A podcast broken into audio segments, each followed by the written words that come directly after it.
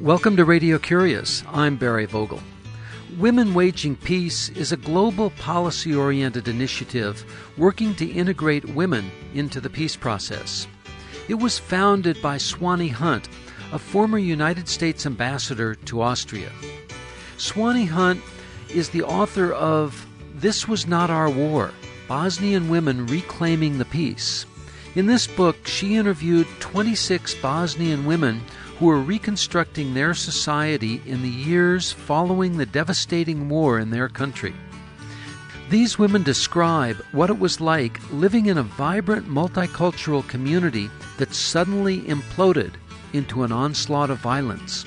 They relate the chaos, the atrocities, the rapes of neighbors and friends, their efforts to care for children and elderly parents, and to find food and clean drinking water. I spoke with Ambassador Swanee Hunt from her home near Boston, Massachusetts in February 2005 and asked her to describe the situation.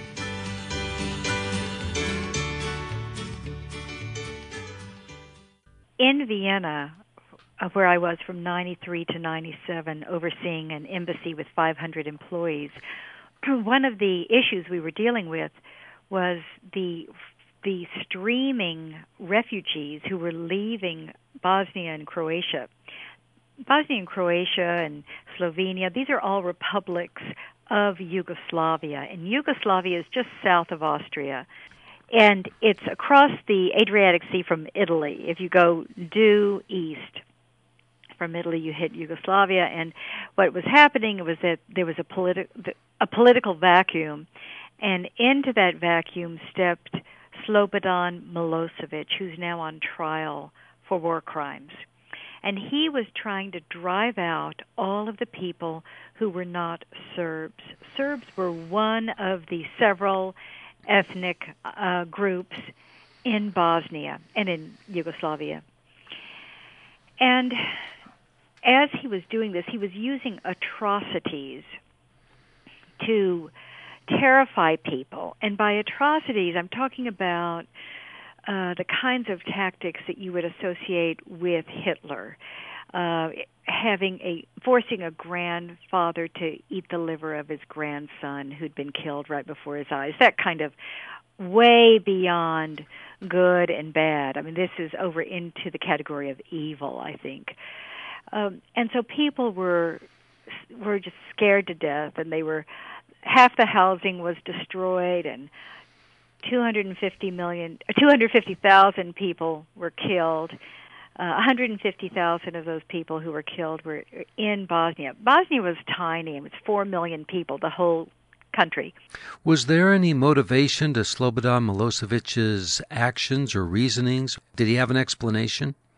Well, I interviewed 26 women to try to understand what caused this war, and these women were as different from each other as could be. Different ethnic groups, rural, urban, farmers, politicians, soldiers, journalists, etc. And their age spanned 60 years, and their wealth ranged from jewels to a few chickens. And unanimously, they talked about Milosevic as being a greedy politician who was trying to make a power grab. This was not about age-old ethnic hatreds that had to erupt into war. It really was Milosevic-driven, and it was about amassing power, plain and simple. Well, President Clinton sent you to be the United States Ambassador to Austria. Was going to Bosnia part of your direction? Was that part of your ambassadorial duties? Interestingly, it wasn't part of my assignment per se, but it was too dangerous to have an embassy in Sarajevo. And so the United States Embassy for Bosnia was actually inside of my embassy in Vienna. I hosted that other embassy for a year and a half. You were not that ambassador. I was not the ambassador to Bosnia, but I devoted some rooms of our embassy to Austria to our ambassador to Bosnia, and worked side by side, hosted negotiations during the war, got to know the political leaders. And then when we opened an embassy in Sarajevo, when there was a lull in the fighting, I flew down. Now, mind you, this is not commercial flights. I flew in strapped in a cargo plane between 50,000 pounds of flour, and with a flak jacket and helmet running. Anyway, I flew down, and that's when our ambassador to Bosnia, who was opening up the new embassy, said, I'd like you to meet with the women, I'd like you to hear their stories, and I'd like you to figure out how to help them. And that was in July 4th of 1994. Well, Ambassador Hunt, can you tell us who you met and what you heard? Sure, and by the way, call me Swanee, that's fine. I sat with these 7 women who were actually, I must confess, dressed better than I was. I mean, they were wearing pearls and heels and makeup, etc. One of them held up a cup of water, and she said, "You see this cup? I have been taking a bath in this much water every day for 2 years." Now, the city was under siege by the Serbs, and it was just astonishing that this city that had hosted the Olympics, I mean, really, there was the Olympic Village, and there were all of the sites of the different competitions. And this was the city that was now besieged, and there were tanks up in the hills, and they were shelling the city, and there were snipers who were picking off. Let's get the children one day, and then the next day, let's get anyone who has red hair. And then, I mean, it was just unbelievable, the evil that was going on. These were the people who Milosevic was trying to eradicate, responding to protect their own interests. Well, they couldn't have left if they had wanted to, because the city was under siege. In the rural areas, people were fleeing, but you couldn't even flee Sarajevo. But yes, they were trying to hold their own and to resist. The women told me stories, like one woman said that she is a cardiologist, and she said, I have an 84-year-old father, and I'm his only caretaker. I'm his primary caretaker. He lives a 20-minute walk from my apartment. I have not seen him for 2 years. The phone lines are cut. I don't know if he's alive or not. And it was not safe for her to walk there. It wasn't that it wasn't safe. There was a barricade. They had the city was also divided, so part of the city had been taken by the Serbs, and the rest was under siege. And another woman was a professor of architecture at the university, and I said, look, let me try to do something to be helpful. Can I send you some Architectural Digest kinds of magazines?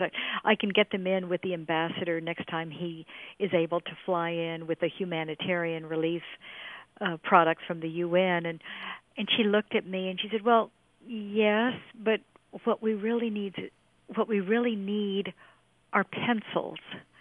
Now, I tried to imagine if I were a professor and my students, my architectural students, didn't have pencils. I mean, you start understanding in those very concrete descriptions just what the situation is in a way that otherwise you can't. How did you encounter the 26 women with whom you spoke? I sought them out.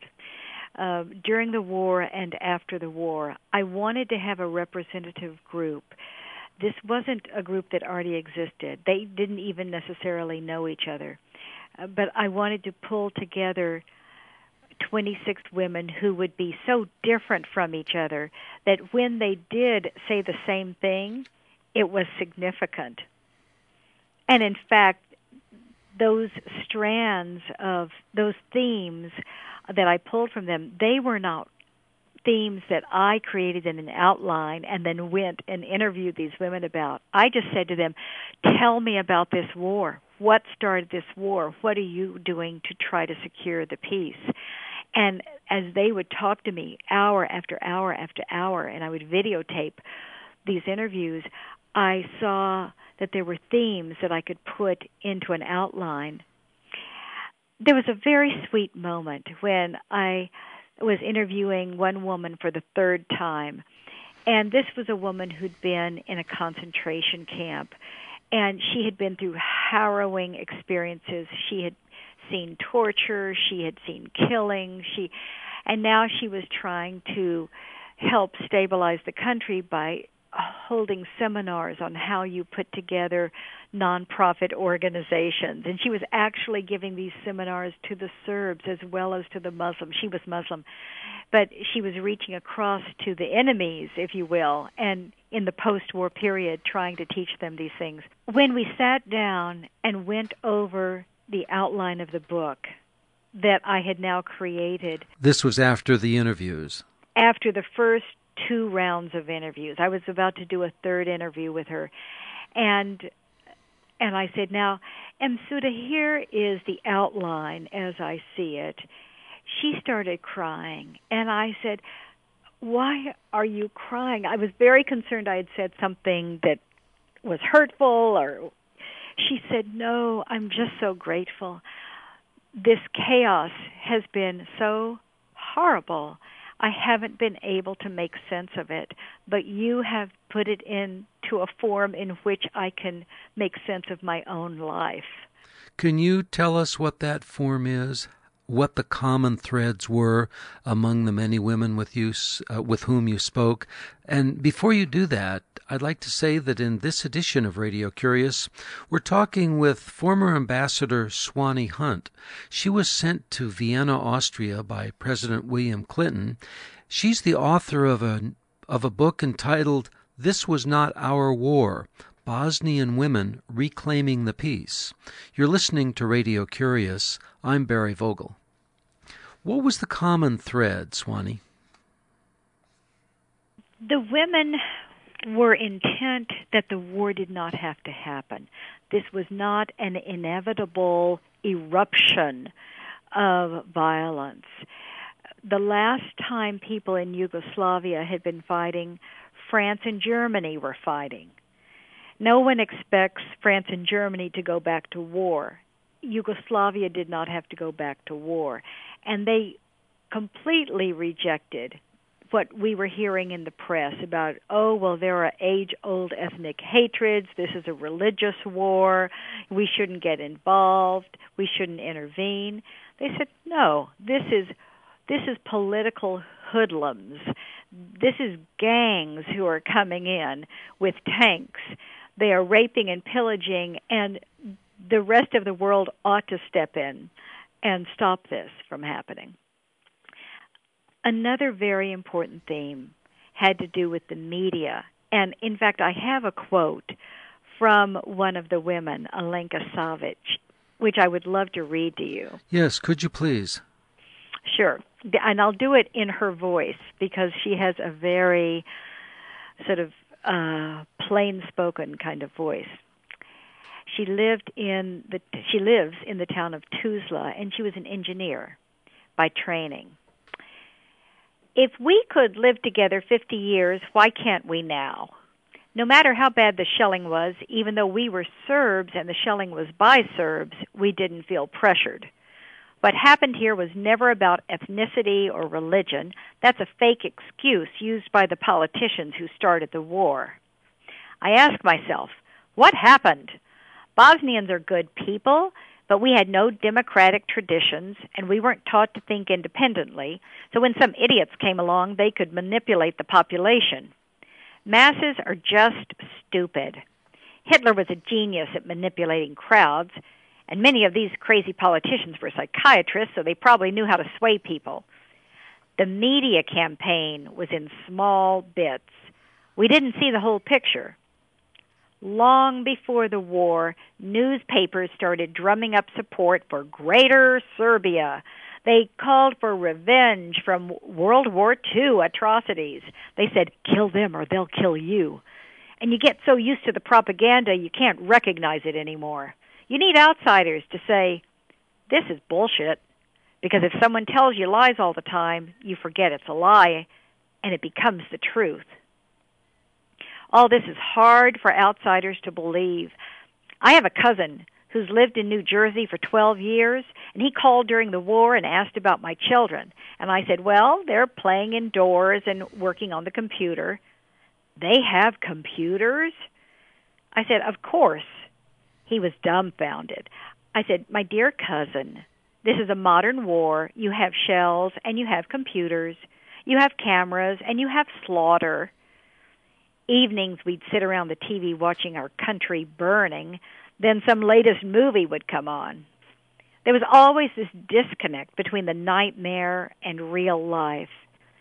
Sometimes in the middle of the night, the electricity would suddenly start up, and everyone would plug in their electric cookers and their radios and TVs. I'd step out on my balcony and in the quiet of night hear vacuum cleaners humming throughout the neighborhood.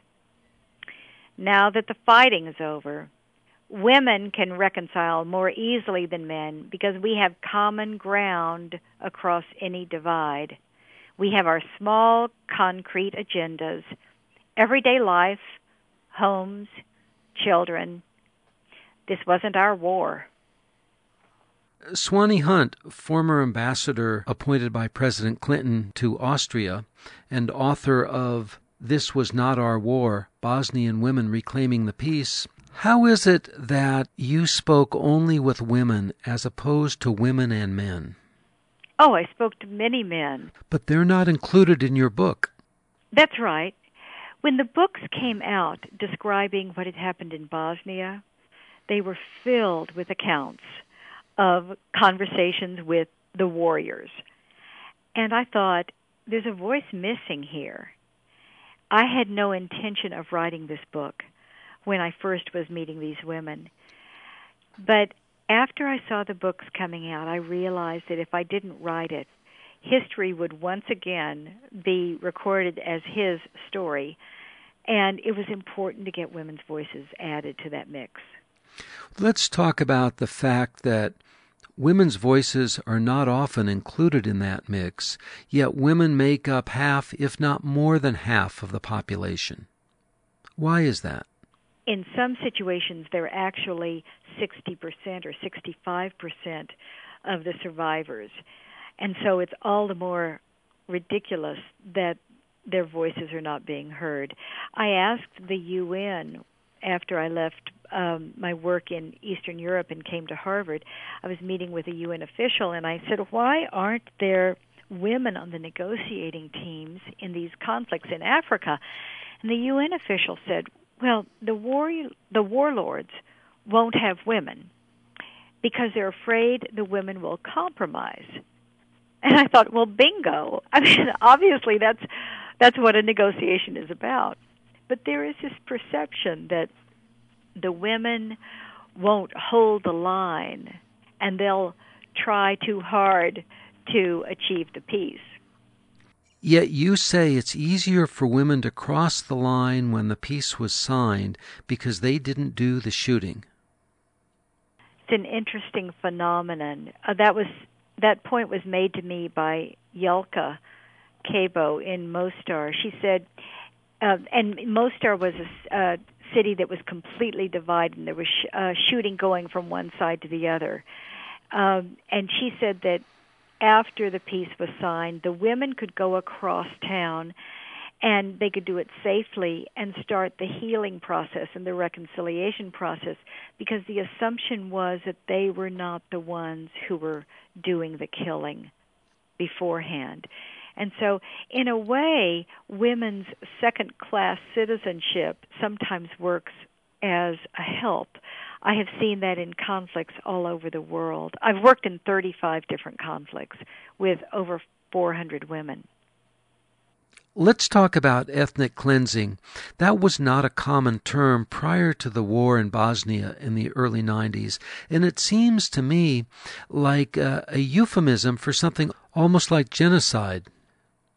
The term genocide has a policy mandate, so that now, because of the Genocide Convention that many countries, or if not all, have signed. If it's genocide, then intervention is required.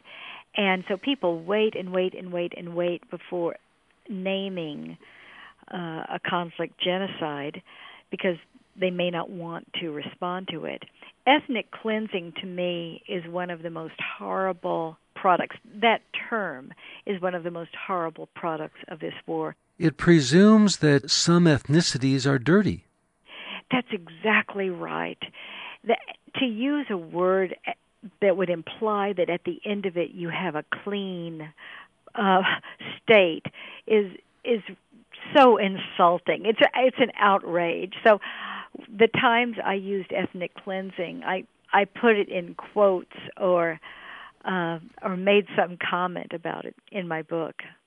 One of the horrors that you refer to in that portion of the book, and you call that portion Hell Breaks Loose, and you talk about the wanton rape of women and girls.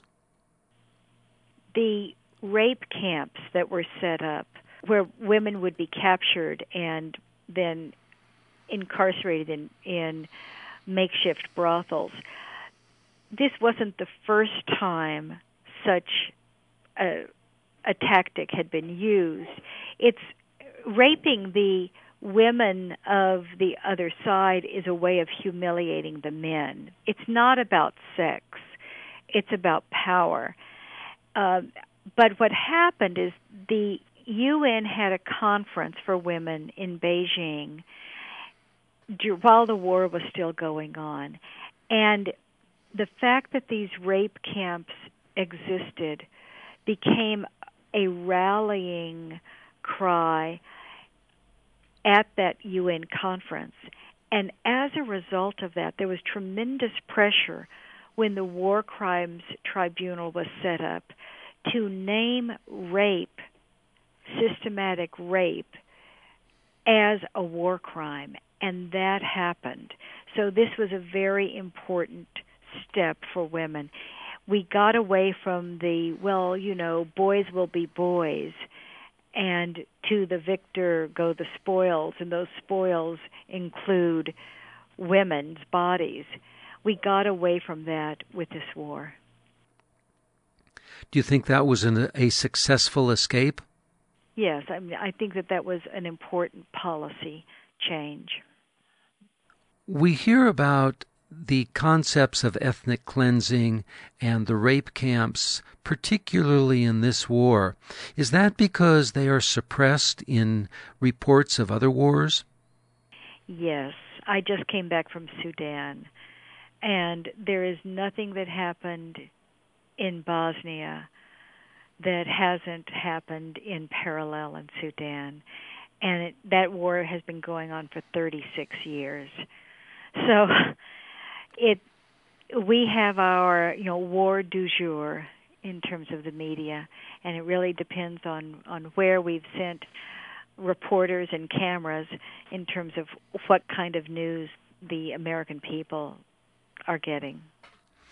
Swanee Hunt, you are the founder and the chair of Women Waging Peace. Can you tell us about that group?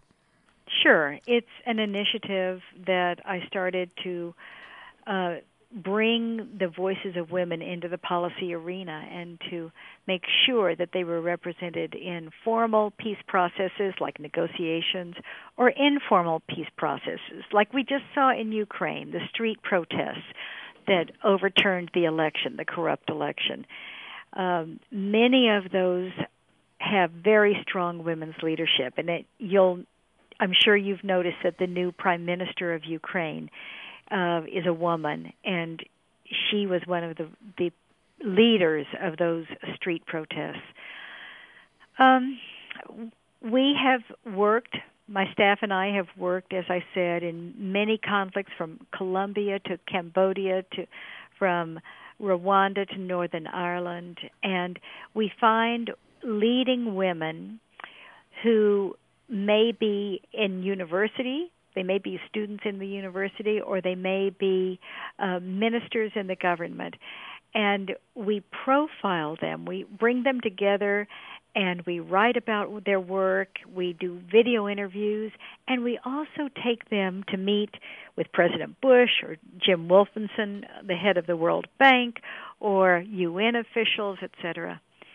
And we've linked about 400 women with over 4,000 policymakers. Can you tell us how someone can contact Women Waging Peace? Well, there's a website, womenwagingpeace.net. It's .net for network. And you can read about many of the women that we've worked with there. And if people want to somehow make a connection with some of those women, they should let us know.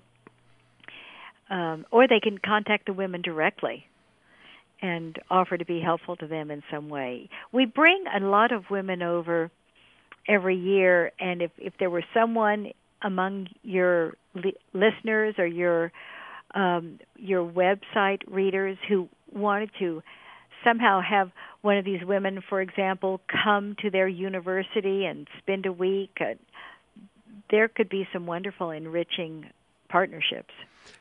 And those contacts can be made by contacting womenwagingpeace.net.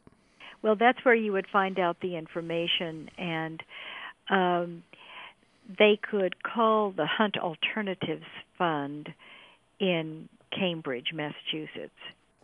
Ambassador Swanee Hunt, I want to thank you very much for joining us on Radio Curious. And before we close, can you tell us about an interesting book that you've read lately? I have reread a book from my theological training. It's by Paul Tillich, who is an existential theologian. It's called The Courage to Be. And he talks about courage in terms of accepting yourself and fully engaging in the world around you. And I think that these women from my book, This Was Not Our War, represent that kind of courage. Ambassador Swanee Hunt, thank you very much for joining us on Radio Curious. You're so welcome. Swanee Hunt is the author of This Was Not Our War, Bosnian Women Reclaiming the Peace. The book that she recommends is The Courage to Be by Paul Tillich. There are over 750 archives on our website, radiocurious.org, and I'm honored to tell you that Radio Curious is now part of the collection at the Library of Congress. We appreciate your cards, ideas, and letters, and do enjoy hearing from you. The email is curious@radiocurious.org. The postal address is 700 West Smith Street, Ukiah, California, 95482. The phone is 707-621-5075. Ignacio Ayala is the assistant producer. I'm host and producer Barry Vogel. Thank you for listening.